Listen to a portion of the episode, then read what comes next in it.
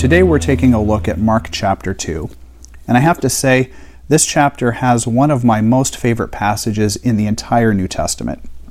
So I think we're going to just go ahead and jump right into the Word and read it, and then we'll talk about it. A few days later, when Jesus again entered Capernaum, the people heard that he had come home. So many gathered that there was no room left, not even outside the door, and he preached the word to them. Some men came, bringing to him a paralytic carried by four of them. Since they could not get him to Jesus because of the crowd, they made an opening in the roof above Jesus and, after digging through it, lowered the mat with the paralyzed man on it. When Jesus saw their faith, he said to the paralytic, Son, your sins are forgiven. Now, some teachers of the law were sitting there, thinking to themselves, Why does this fellow talk like that? He's blaspheming. Who can forgive sins but God alone? Now, immediately Jesus knew in his spirit that this was what they were thinking in their hearts. And he said to them, Why are you thinking these things? Which is easier, to say to the paralytic, Your sins are forgiven, or to say, Get up, take your mat and walk? But that you may know that the Son of Man has authority on earth to forgive sins, he said to the paralytic, I tell you, get up, take your mat, and go home. He got up he took his mat and he walked out in full view of all of them. This amazed everyone, and they praised God, saying, We have never seen anything like this. Once again, Jesus went out beside the lake. A large crowd came to him, and he began to teach them. And as he walked along, he saw Levi, son of Alphaeus, sitting at the tax collector's booth. Follow me, Jesus told him. And Levi got up and followed him. While Jesus was having dinner at Levi's house, many tax collectors and sinners were eating with him and his disciples, for there were many who followed him. When the teachers of the law, who were Pharisees, saw him eating with the sinners and tax collectors, they asked his disciples, Why does he eat with tax collectors and sinners? On hearing this, Jesus said to them, It is not the healthy who need a doctor, but the sick. I have not come to call the righteous, but sinners. Now, John's disciples and the Pharisees were fasting. Some people came and asked Jesus, How is it that John's disciples and the disciples of the Pharisees are fasting, but yours are not? Jesus answered, How can the guests of the bridegroom fast while he is with them? They cannot, so long as they have him with them. But the time will come when the bridegroom will be taken from them, and on that day they will fast. No one sews a patch of unshrunk cloth on an old garment, and if he does, the new piece will pull away from the old, making the tear worse. And no one pours new wine into old wineskins. If he does, the wine will burst the skins, and both the wine and the wineskins will be ruined. No, he pours new wine into new wineskins. One Sabbath, Jesus was going through the grain fields, and as his disciples walked along, they began to pick some of the heads of grain. The Pharisees said to him, Look, why are they doing what is unlawful on the Sabbath? But he answered, Have you never read what David did when he and his companions were hungry and in need? In the days of Abiathar the high priest, he entered the house of God and ate the consecrated bread, which is lawful only for priests to eat. And he also gave some to his companions. Then he said to them, The Sabbath was made for man, not man for the Sabbath. So the Son of Man is Lord even of the Sabbath. Now, I have to say, backing up, one of my favorite passages in the entire New Testament is the beginning of chapter 2, when Jesus heals the paralytic who was lowered through the roof. Let's do some quick review of what's going on here. in Judea and uh, Galilee, and you know this is the region of Capernaum, where Jesus is probably living now, since he moved there from Nazareth. The houses of the area in this warm Mediterranean climate would be made of very modest materials uh, mud, brick, maybe stone, not usually, wood, and then topped with what would essentially be logs um, or, or uh, wood boards and covered in mud and straw and then these would be layered on top of each other. So these were not homes in the kind of sense that Americans would be used to today. They were very flimsy and very easy to kind of dig in and out, and that's what happened. The men who brought this paralytic were so sure that Jesus could heal their friend, that they went to great lengths to get their friend in front of Jesus. And here's a, another reminder that we can see, even in just the second chapter of Mark, the ministry of Jesus is starting to really take off, and people are hearing about what Jesus is saying and what he's doing, and they're coming from all over to see him and to be healed. Now, the thing I like the most about this passage is this I think Jesus knew what was going to happen when the Pharisees and the teachers of the law. Again, remember when the, the New Testament talks about teachers of the law, they're really talking about Pharisaic Jews who are very well acquainted, not just with the Bible, the Hebrew Bible, but all of the extra laws and rules that have kind of been tacked on to Judaism over the past few hundred years. And so they would be experts in understanding where people were following or breaking the law. Of course, this is extreme, extreme legalism. And he knew that they were going to be there. And I think he said to this man, your sins are forgiven on purpose because he wanted to provoke this response that then he could respond to. Now, just for clarity, this was also a period where there were a lot of charlatans or so called faith healers who you would consider magicians for hire. This was an era, of course, of very poor health care, and um, most diseases, of course, uh, the, the root of them was unknown it was not very clear what caused disease. And so, of course, uh, much of it was attributed to sin, right? During this period, if you got sick, they would look at you, the Jews would look at you and say, Well, you're sick because you're a bad person and you've done something to wrong God and He's punishing you. So these magicians would travel around the countryside and for a fee, and often a very large fee, they would come up with a set of you know, um, so-called miracle cures and procedures um, in order for you to heal your loved ones. Usually, they would tell you all of this, and there would be all of these expensive uh, things you would have to buy and prepare and treat with. They would be long gone before you realized that none of that worked. well, Jesus wants to make it very clear here that he is not a traveling magician. He also wants to demonstrate his authority. Now, keep in mind, too, for the Jews, there is only one being in this entire universe who can forgive your sin, that is, your error or your unholiness, your rebellion against God, and that is God Himself. So, what does Jesus say here? Remember, this is not the first miracle we've seen where Jesus has healed somebody. Okay? He has, in our previous chapter, very directly um, cast demons out of a man by saying, Demons, come out of him. And he would go into the villages and he would preach and he would heal people. He would say, uh, Be clean. And, and the people would be cured. But now, instead of healing them, he says this statement Son, your sins are forgiven. Now, what do the teachers of the law respond with? They're outraged. And he knew this was going to happen. And they say, why does this fellow talk like that? He is blaspheming. Blasphemy means to basically say something evil against God, to pretend to be God, or to say something um, uh, about God that is untrue. Of course, a very, a very bad thing to do. They say, Who can forgive sins but God alone? Now, here is where Jesus calls their bluff.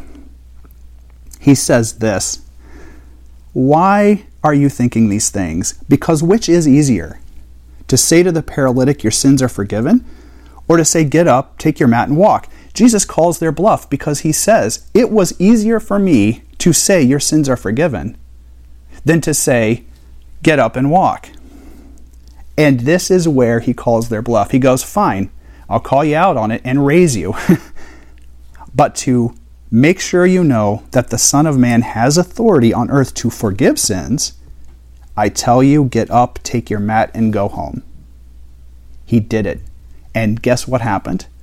That paralyzed man stood up in front of all of these people, took his mat, and left. I'll tell you right now, even the text itself says they were amazed. This amazed not just some of them. The text says everyone was amazed, and they had to have been because it was easier for Jesus to just make an off the cuff comment that had nothing behind it. Oh, sure, your sins are forgiven. But he didn't. He ended up doing exactly what he could do, and he healed the man. What an awesome story it is. And again, getting back to why does Jesus perform miracles? All three of them are on display here. One is to demonstrate the authority and power of God. The second is to show glory to God and show his power over the natural universe. And the third is, quite frankly, to have compassion on human beings. Jesus' miracles almost always involve helping human beings, saving them, protecting them, healing them, and restoring them. And that's what happens here. Then we move on. The calling of Levi. And here again, he continues to call disciples. Now, I want you to think back to chapter 1, where Jesus called the first disciples.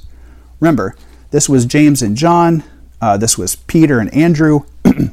and think about this for a minute. If you were a teacher, rabbi in the first century, and you were a Jew, you would tend to surround yourself with some really good people. Why? Because your disciples made you look better.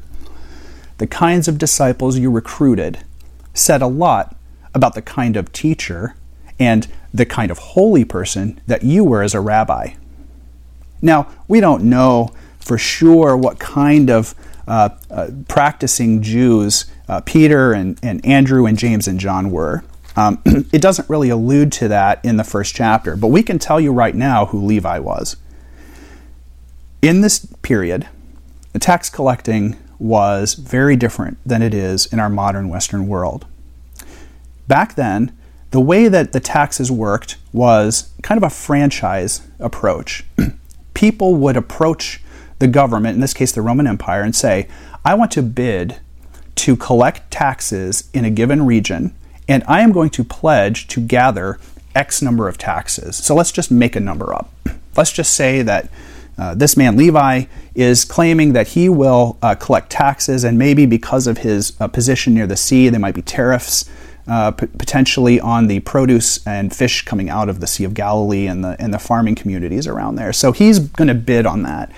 And let's say that he says, I am going to collect what in today's uh, money would be $10 million. Well, the way this works, and it's quite a system that in, engenders corruption, is uh, typically the person who bid the highest amount got the job. So let's say someone came to the Roman governor of the region and say, I'm going to collect 5 million. And Levi came and said, I'm going to collect 10 million. Okay, you got the job. Here's the catch. you had to deliver the money that you claimed you would get. So, in a way, the tax collector is on the hook now for giving the whole 10 million. It wasn't anything about the fairness of today, or you could perceive fairness of saying you make X amount of money, so you're going to pay this percentage. The way it worked was the tax collectors then went out into the region and they strong armed all of the citizens and, and people uh, who were passing through there to give them money. And at the end of that tax period, they better have $10 million to give to the Roman governor. Well, typically what would happen was the tax collector would gather as much as they could by strong arming, by threatening, um, by uh, blackmailing, and almost always they would collect less than the amount they had uh, uh, pledged for Rome. Um, so in this case, it would be they would collect the $10 million, but they would collect more than that. So Levi could go out if he wanted to. Even though he had pledged 10 million to Rome, he could go out and collect 20 million if he wanted to, and he got to keep all of the extra. This was the corruption that was endemic in the region, and it made life miserable. And it made the tax collectors rich. The other thing it did was make the tax collectors of the period outcasts. think again that the Jews of this period are a very exclusionary culture. They have a lot of rules about who Orthodox or what you would call good Jews could do or not do. Well, one of them was not to associate with tax collectors because they were almost always corrupt. Another thing that they did was not eat with certain types of people. They were absolutely forbidden to eat with a Gentile, that is, a person who is not a Jew.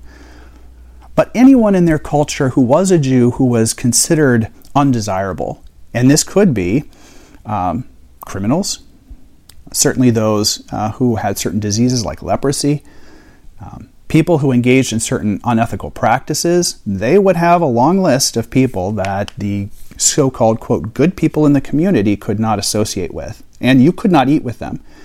The Jews put a big deal on who you could sit down and have a meal with. And so this was a very big deal.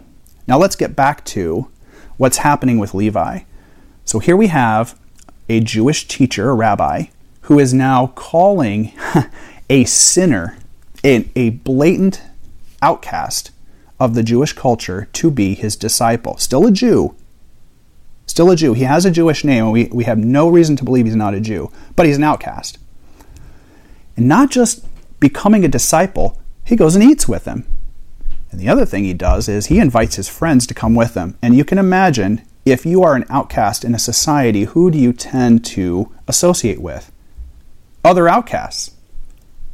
So you can imagine this might be a room full of um, criminals, prostitutes, uh, certainly uh, other tax collectors. There could have even been Gentiles there.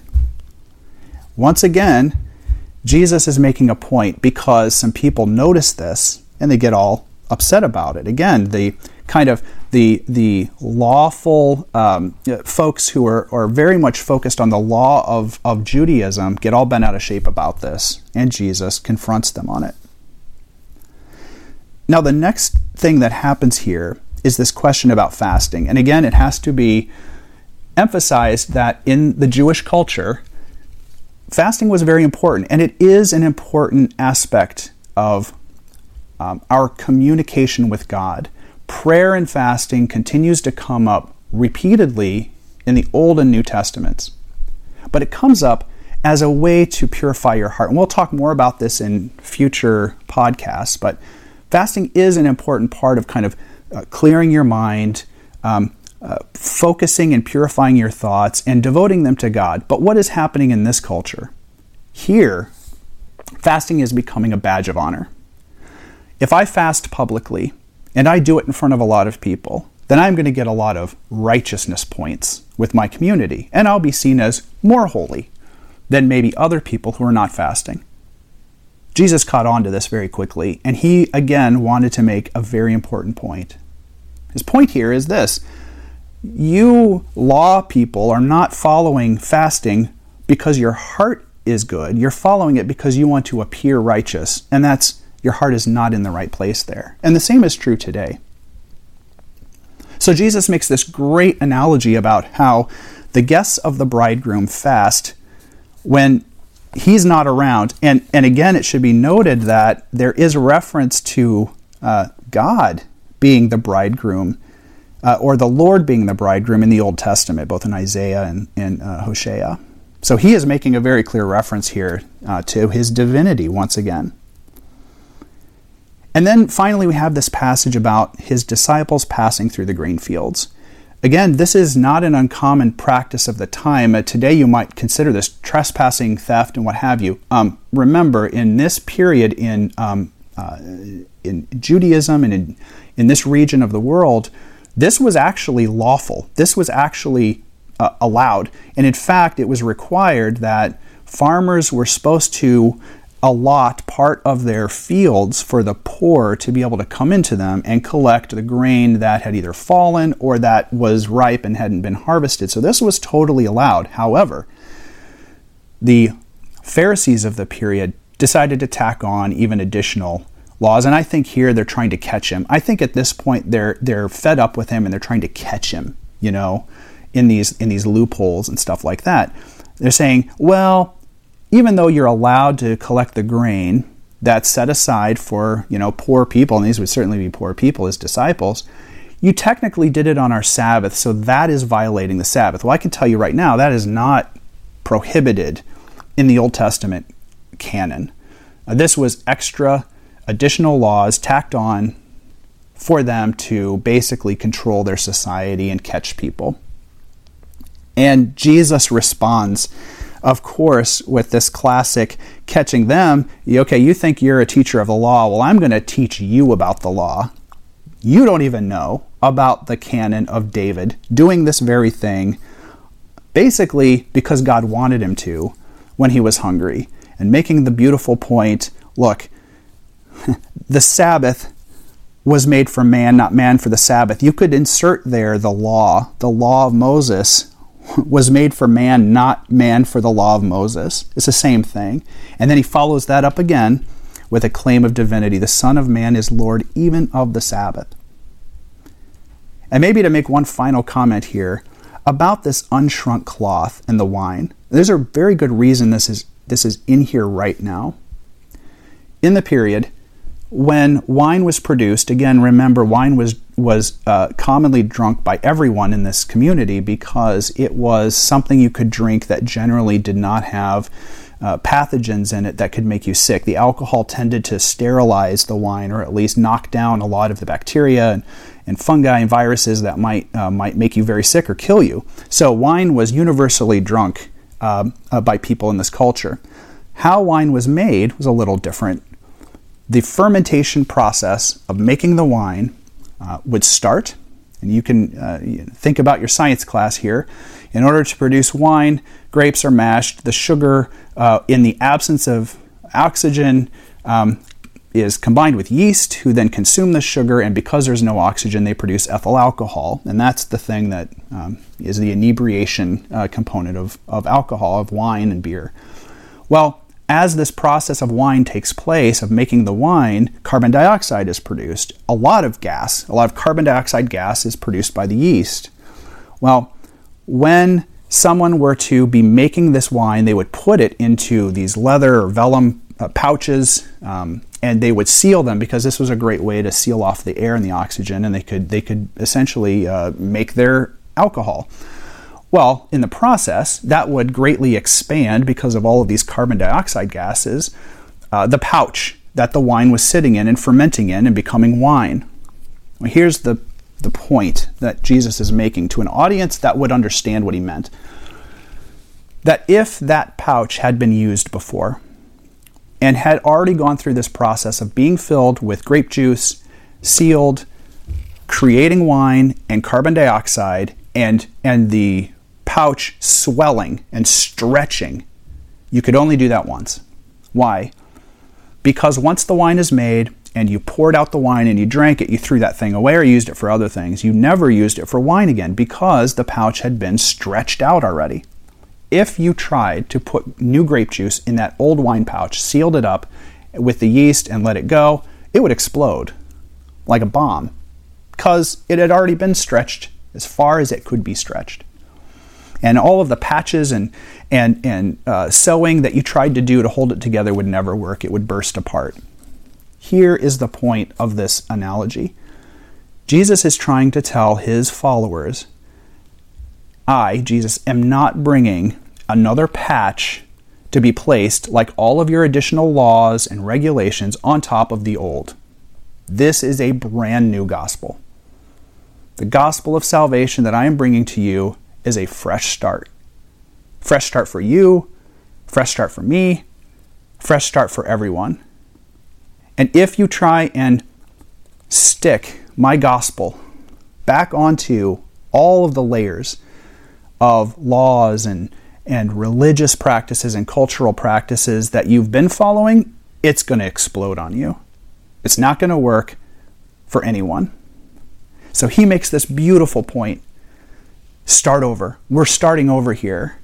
And while everything that had come before in the Old Testament was still relevant, the new disciples of Jesus were able to follow a brand new path.